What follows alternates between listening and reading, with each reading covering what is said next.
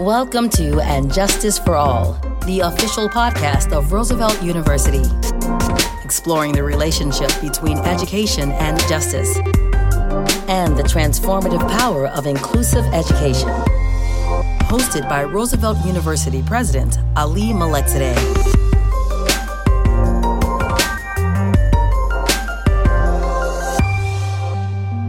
Hello, and welcome to Justice for All the official podcast of Roosevelt University, exploring the relationship between education and justice, and the transformative power of inclusive education.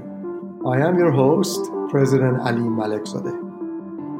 Once again this week, I will be turning over the podcast to Professor Margaret Rung and Professor Andrew Trees, who are co chairs of the programming committee for the American Dream Reconsidered Conference, which will be held from September 14th to 17th. In this week's episode, the struggle continues Eleanor Roosevelt, Roosevelt University, and the fight for social justice. Andy will be interviewing Margie about Eleanor Roosevelt and Franklin Delano Roosevelt, two towering figures in American history who are near and dear to the hearts of all Roosevelt students, faculty, and staff. As you already know from a past podcast, Margie is a professor of history, the director of the history program, and also heads the Center for New Deal Studies at Roosevelt University. And she is our resident expert for all things Roosevelt. Andy will be talking with Margie about Eleanor and Franklin and relating these two figures to this year's conference theme Eleanor Roosevelt's American Dream. I hope you enjoyed our conversation.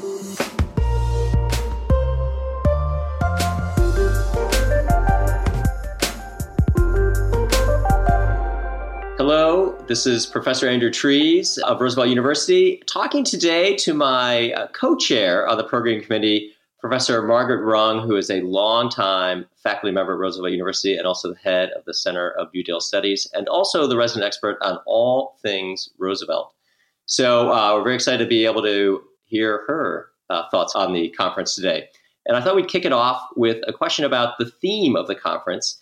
This year, it's Eleanor Roosevelt's American Dream. It's also the 75th anniversary of the founding of Roosevelt University.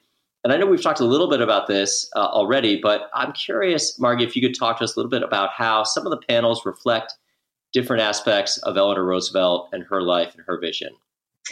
Yeah, I'd be happy to. And thanks for having me. When I was thinking about the theme of the conference for this year, I was coming at it from a couple of different angles. One is just as a political historian interested in, in politics and civic life. Two, of course, we were coming up on the centennial of the passage of the 19th Amendment, giving most women, not all women, the right to vote. And we were, of course, about to launch on the 75th anniversary of the university. So it seemed like a perfect time to kind of reflect on the person that I felt most represented the synergy of those anniversaries, and that was Eleanor Roosevelt, who, of course, was intimately involved with the founding of the university as sitting on the board of advisors, bringing in friends of hers to that board and then visiting the university a number of times um, in the 1950s. So I was thinking about her life and I, I was contemplating what would be a way of, of examining these issues that would touch on various themes that, that were important in her biography. So one of them was, of course, political leadership, something she thought about a lot. She was obviously a leader herself. She was married to a political leader. So it was sort of in her blood. And she, she wrote a lot about politics and leadership. And so the first panel, of course, is 21st century New Deal political leadership. And I wanted to see sort of what is the, what's the 21st century version of the New Deal and of progressive politics. And that led me to really be thinking about places in the United States where we are seeing some important incubation of progressive politics in the South being one of those spots. So, our first panel is going to focus on a, a, progressive leader coming out of Jackson, Mississippi, Mayor Lumumba, and he's going to talk to us about his vision for that city and, and generally speaking about um, progressive politics. I also was, of course, focused on the 19th Amendment, and Eleanor was just becoming politically active when the amendment passed. And the 1920s is when she really came into her own politically. And she was very involved with the League of Women Voters, and then she got involved in the Democratic Party in New York State. And she became really a politician in her own right during that decade. So I thought, well, that's that's a perfect place to to think about the 19th Amendment and what it meant. But she also, as her her political career and her political education progressed, she realized that there were significant racial injustices. And, and one of those that we, of course, know is that Black women did not have access to the franchise, nor did Black men. So I, I thought, well, that's a, this again, this is a good moment to reflect on the 19th Amendment and where Black women fit into the fight for it, and then in the aftermath of its passage. She also, many recent biographers have talked about her sexuality and her, her identity. And so I thought, again, let's talk about LGBTQ plus rights in the 21st century, where that struggle is going. She never identified herself as a lesbian. She did not actively promote gay and lesbian rights in the 1930s or 40s. So I don't see her as somebody who was on the forefront of that. But I think through her own personal journey, it's certainly something she encountered and thought about. And I think it's really informed her views about equality. And then, of course, we're going to have a, a panel on racial justice with uh, featuring some of our students, which connects to her broad commitment to young people and to education and to racial justice. So those are just some of the ways that I see Eleanor Roosevelt's ideals coming through in these panels it's not so much to reflect on her and her life, it's really to think about how the values and principles that she espoused are now being put into practice and, and amplified in the 21st century. Hmm, fantastic. I want to dive in a little more on some of those themes you raised. Uh, but before we do, I'm just curious. So, since you are so deeply steeped in the Roosevelts, what can you tell us about either Eleanor or Franklin that might surprise people or that they wouldn't know about them? I think they tend to be in that pantheon of American figures who are often, we assume we know more about them than we actually do sometimes. Yes, I mean, I think that the more you read about them and, and you know, if you look at their personal correspondence, you, you come to appreciate one, how playful they were. And I think that FDR's personality, for example, comes through in his sort of joyful letters to various friends and family members. And I think you, you begin to get a sense of people who just really enjoyed being with other people. And community was really central to who they were. Hmm. So there were picnics, constantly picnics at Valkill, which is where uh, Eleanor's house was, or there was a picnic at Top Cottage in which it's a pretty, it's a, not a, a totally well known story, but it isn't also one that's deeply buried. But there's a story in which the King and Queen of England were visiting and they decided to have a hot dog lunch for them at Top Cottage, which was a cottage that Roosevelt had built in the late 1930s that he, he was going to retire to. And it sits up on a little knoll not too far from Springwood where he lived. And so there was this road that went through the woods and kind of, I don't, road is maybe just a, that's a misnaming of it. It's just a path goes through the woods. And he offered to drive the queen to the picnic. And he loved to drive. And as many people know, he had his own car built with hand controls. And so he gets in the car with the queen and he loves to drive fast. So he's driving like a bat out of, you know, hell up this mountainous little mountainous road. And she is sitting there, you know, sort of not saying anything. And they get to the top and they have this wonderful picnic. And then it's time to go back. And she basically says to the Secret Service, I'm not getting in the car with him. like, you need to drive me back. And I think that, you know, again, it sort of represents his joie de vivre. And it was very important to him to be in that kind of a position because he couldn't walk at that point. So this was sort of his, his sense of physical freedom. I think the other story that I just will mention, and because a lot of people talk about their marriage and, you know, that they, were sort of estranged romantically and, and, there's been you know there's just lots of people sort of talking and judging and trying to dissect their personal lives. And I, I mean i have opinions about all of that. I do think their marriage was strong and i think they cared very deeply about one another. And eleanor's younger brother hall died of alcoholism which was the same affliction that her father died of so that was a very difficult moment for her and they were in the White House. And FDR and ER were sitting on the couch with some family members, and she had just gotten word of his death. And, you know, she was distraught, and FDR took her head in his lap, and he just sort of, you know, comforted her.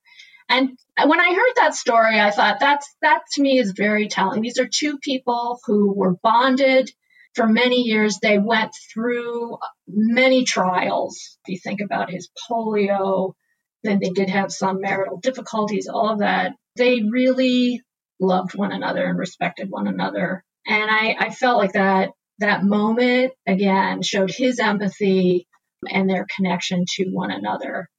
I mean, there are many other moments like that, but those two struck me. I love in the first story, you know, I think we all worry about the problem of what do you serve the king and queen when they're coming to lunch, something we all face. And they gave the very American answer of hot dogs, you know, which I think well, that's, that's what, yeah, exactly. And that's part of what I mean. I mean, there was, these were two people who were very cultured. They belonged to the upper crust, but they were extremely down to earth.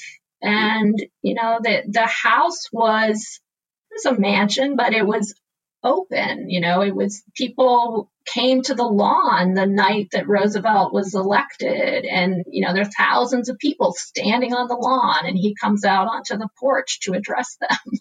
And I think that just again sort of underscores their connection, their personal connection to the people. And I would say the White House had a similar vibe where there were people coming and going. They had aides living with them, family, you know, children living with them, grandchildren.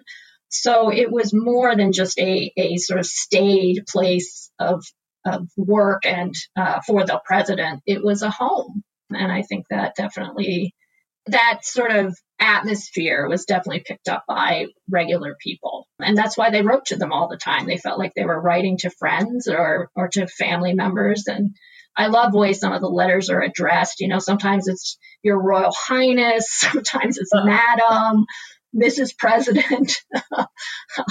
so that gives you some sense of mother of the, you know, mother of the nation, father of the nation, gives you some sense of how people viewed the, president and first lady. Well, you know, that actually to my next question because I think uh, even though it, many decades removed from their lives, they are still these incredibly inspirational figures. And so I wonder if you have any examples of a quote or something like that that they some some sort of writing from them that shows their ability to uh, speak to the nation in a way that I think brought about great things.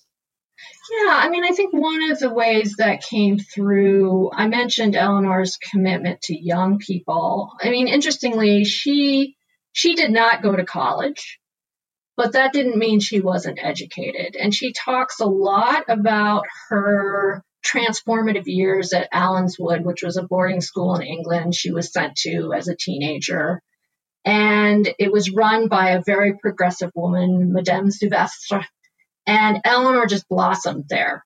I mean, this she she had her whole worldview opened up, and she became more confident. She, you know, again, sort of embraced all of these subjects that um, the classics that were taught to her. And she, I think, learned how to be a leader at Allenswood. So she came back from that experience a different person. Hmm. And throughout her life, I think she saw learning as a lifelong pursuit. She never stopped reading, she never stopped learning. And so when the de- Depression hit and, and she and Franklin moved into the White House, she was deeply committed to making sure that young people were not lost in this devastating economic situation. She was she constantly talked about the lost generation. And I think one of the things that she was most concerned about was, you know, sort of what was going to happen to public education. Teachers were foregoing their salaries during the Depression. Schools were feeding children and they were closed. So, you know, sort of that was a concern. And she saw the school closures too as just that's children losing opportunities for their future. And she believed firmly that public schools existed to socialize young people into democracy. Hmm. And this was a place where children could begin to think for themselves as citizens. So as late as 1939, 10 years into the Depression, she wrote, quote, we are giving little thought to the development of great teachers. We think more about curtailing their salaries than we do about improving their qualifications. A really good teacher can never be sufficiently paid, and they do not develop on starvation wages. So there she's talking about a living wage. She's talking about the importance of education. You know, who, who deserves a decent salary. Um, and as I, I, she herself was a teacher. I think I mentioned that. And she taught at a school in New York City, Todhunter, And she taught there for several years while her husband was governor of New York. She commuted between Albany and New York City to teach. Um, she was down there every week and she absolutely loved it. And she said this was the first time she had something of her own. Uh, and I think she really identified herself as an educator. So during the Depression, she was a strong advocate of the National Youth Administration, which was put into place in 1935. And she constantly kind of amplified these issues. She became a very strong advocate of the American Youth Congress and the American Student Union, two very progressive youth based organizations and they advocated for everything from planning and agriculture, government support for farm workers, equal wages for equal work, worker education, and an end to discrimination based on race and poverty. And she, she really was drawn to this group. She became very close to one of the ASU founders, Joseph Lash, uh, who was a lifelong confidant of hers she actually showed up at a hearing in Congress. They were called in to testify, and she came into the hearing room and she just sat in the audience. And then when it was over, she invited the, the young people to the White House for tea. And they didn't agree on everything. They were actually criticizing the National Youth Administration for not doing enough. But she had this very candid, open conversation with them, and they they just became huge supporters of hers and vice versa. So I, I'd, I'd say that's one place where we really see, you know, that kind of again inspiration from from Eleanor and vice versa. Eleanor being inspired by others. That's uh, fascinating, and I think you were mentioning you you told me earlier that Franklin Delano Roosevelt was actually the first president to organize his own library. So it seems like on that on his side there was also a fairly profound commitment to that kind of knowledge and education as a way to raise the nation. Yeah, thanks for reminding me that it, to me that was really again a kind of remarkable accomplishment that he had the foresight to realize that his papers and his you know speeches and all of that would be of importance to historians and others in the future so in the the late 1930s, he became the first president to establish his presidential library. But I, I want to emphasize here that he gave his home to the American people for that library. So he, he gave the property, Springwood, the home, to the people. The library was built in, I think, 1939. Uh, 1940, and he would go up frequently and work with his secretary on his papers um, and getting them ready for what would become the archives and the museum. I can't really emphasize enough if anyone is ever in the area of Hyde Park, you you should go to the FDR home and uh, library and museum. It's it's an incredibly enriching experience. They have an amazing visitor center. You can tour the home. And of course, the museum um, has tremendous uh, exhibits, some permanent, you know, some put in for special occasions.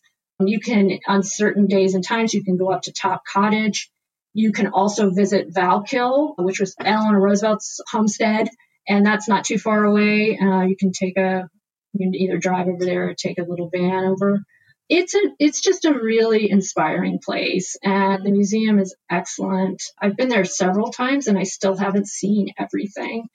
But when i go i just feel really inspired and connected and i did want to kind of just just read something that i got when i was there. So i was i was looking at some exhibits. I actually took a picture of it and then i transcribed it so at the end, where it talks about his death, it has some examples of letters that people wrote to Eleanor. And there was one in particular that sort of stood out to me, and I just wanted to read it because I think it, it just emphasizes the way that people saw Roosevelt and the sort of meaning that he brought to their lives.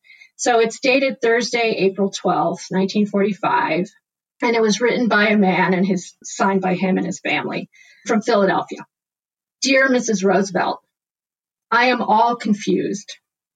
I don't know how to start or where to begin to write this letter. Words fail me. I am stunned beyond expression. Daddy, President Roosevelt is dead. That was my 10 year old daughter, Emile, speaking. No, I said, impossible. That must be a mistake. No, no, I heard it over the radio, she assured me. But it was true. Yet I could not believe it. Nobody could believe it from the first moment. I felt as though I was frozen in my chair. I could hardly move. No, President Roosevelt did not die. He was crushed under the terrific weight of his multitudinous duties and responsibilities that have come with the terrible war that was forced upon us by our mortal enemies. No, I repeat, President Roosevelt is not dead. He is merely resting in peace and in tranquility, where there are no tears, no worriments, no loss of sleep, no pain, no suffering, no injustice. He is away, but his great ideals and accomplishments remain with us and for us and for the generations yet unborn. Franklin Delano Roosevelt was more than the President of the United States.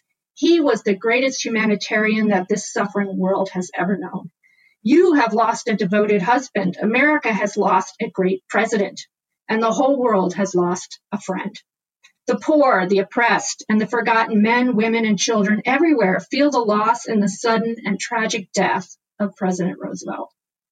President Roosevelt understood the real meaning of justice. To him, justice meant freedom, liberty, opportunity to earn an honest living and to forge ahead, equality, love, sympathy, and understanding of humanity, rectitude, social harmony, helpfulness, everything that we actually need or ever will need in order to establish and maintain a lasting, enduring, permanent, and a just peace everywhere and for everybody. Sincerely yours, Frank E. Hubert and family. Now, of course, the war was still going on when that was written, so he was thinking very hard about the meaning of the war. But I just, uh, I found that so incredibly moving. You know, this ordinary person would write this letter and explain so eloquently like what you know what Roosevelt meant to the country. So yeah, I think that's part of the legacy was just that the Roosevelt inspired people to be better to be better citizens. And you know, they had their failings. They didn't always live up to their ideals and principles, but I think they encouraged other people to do that. I think that's an incredible letter and gives me the idea that I think uh, Roosevelt University is very fortunate in the intertwining of its history with the Roosevelts. That they that's where we take our name and our idea of social justice. And so I, am curious. You've been teaching Roosevelt a long time. Uh, thoughts, perhaps, about that intertwining, about the relationship of Roosevelt University to the Roosevelts and their own vision and their own influence on the nation in things like education and the importance of uh, the, the youth of tomorrow, or in our case, today. Uh, so, uh, yeah. your thoughts on that? Yeah, I mean, I, I think it's interesting. So I've been teaching at Roosevelt. This will be my 26th year, and I came a year before our 50th anniversary. And, and the 50th anniversary was also the year that we founded the Center for New Deal Studies. So I feel really fortunate in that I came, I came at this very auspicious time when there was a lot of focus on the Roosevelts and on the university. And so I learned very quickly about its history.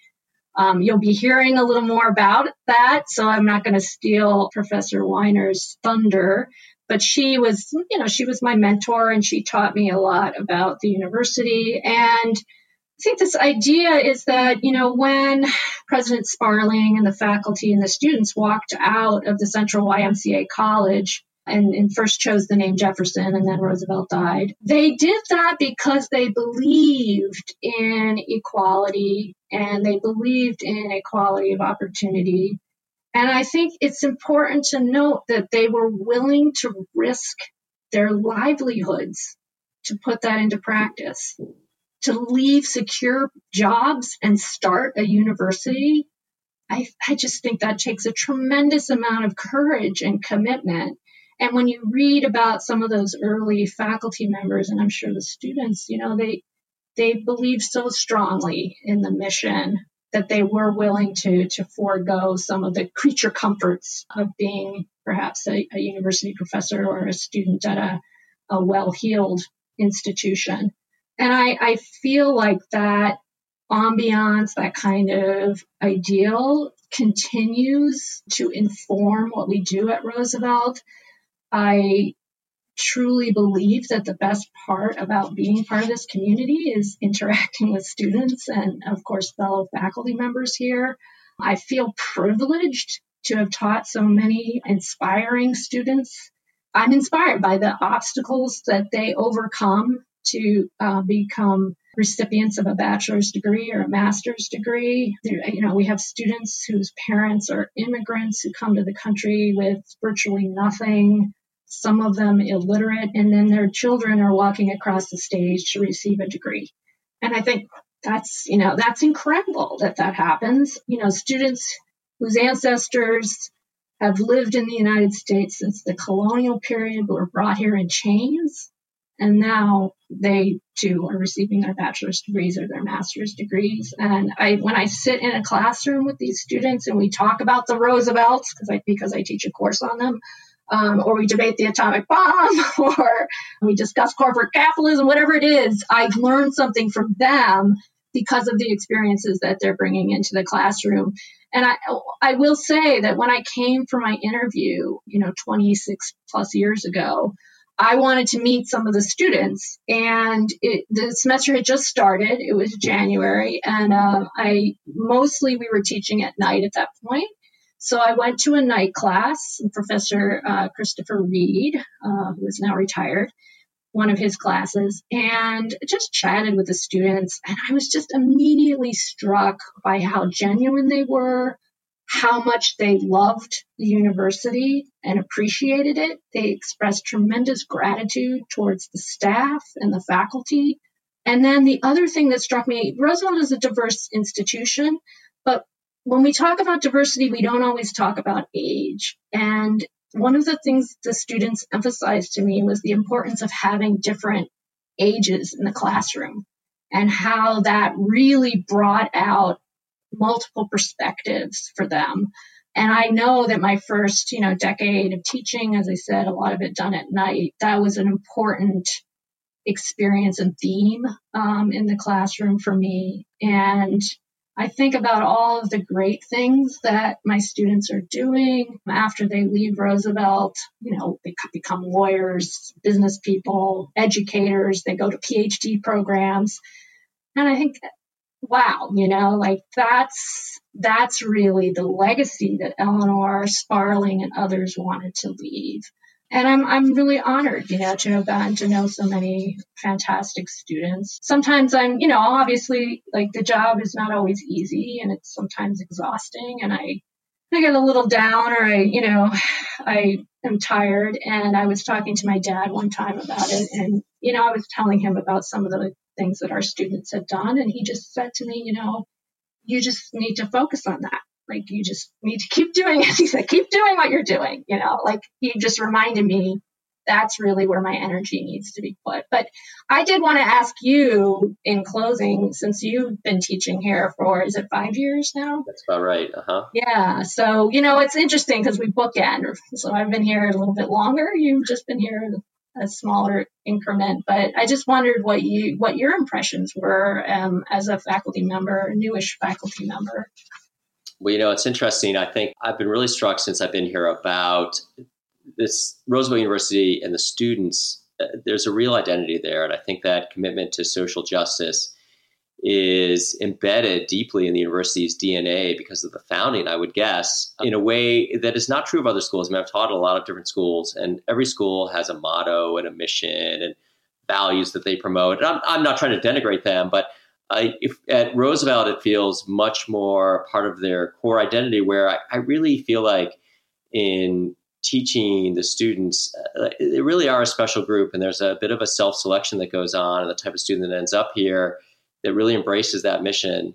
And as with you, I, I find it very inspiring. I mean, I find that I really am in awe of my students at times and what they overcome to get a college education and their commitment to social justice in the sacrifices that they make, both at, to attend the university, but also in protesting and trying to change things in the larger world. And uh, and so I feel very lucky in that respect. So I, I, even though I've been here as long as you have, I, I do find it a very a special place to be a part of. Yeah, I, I, I, think that the one the one constant that I've seen I, I mentioned earlier is just that the students they don't take a lot for granted and they're very they're very grateful um, and they're kind people. And that makes teaching them so much more stimulating and, and fulfilling. So, yeah, I agree with you completely there. Well, I have to say, Professor Rung, thank you so much. It has been really fascinating to hear about the Roosevelts and about their vision and about their relationship to the university. And so I appreciate the uh, you taking the time to talk with all of us. My pleasure. I'm just going to plug the conference and ask people to, if you're interested in these topics, to please join us on our array of panels. You can register on the website already. And we're going to have a whole week of fascinating discussions that I think will enlighten you so that you can carry the torch forward.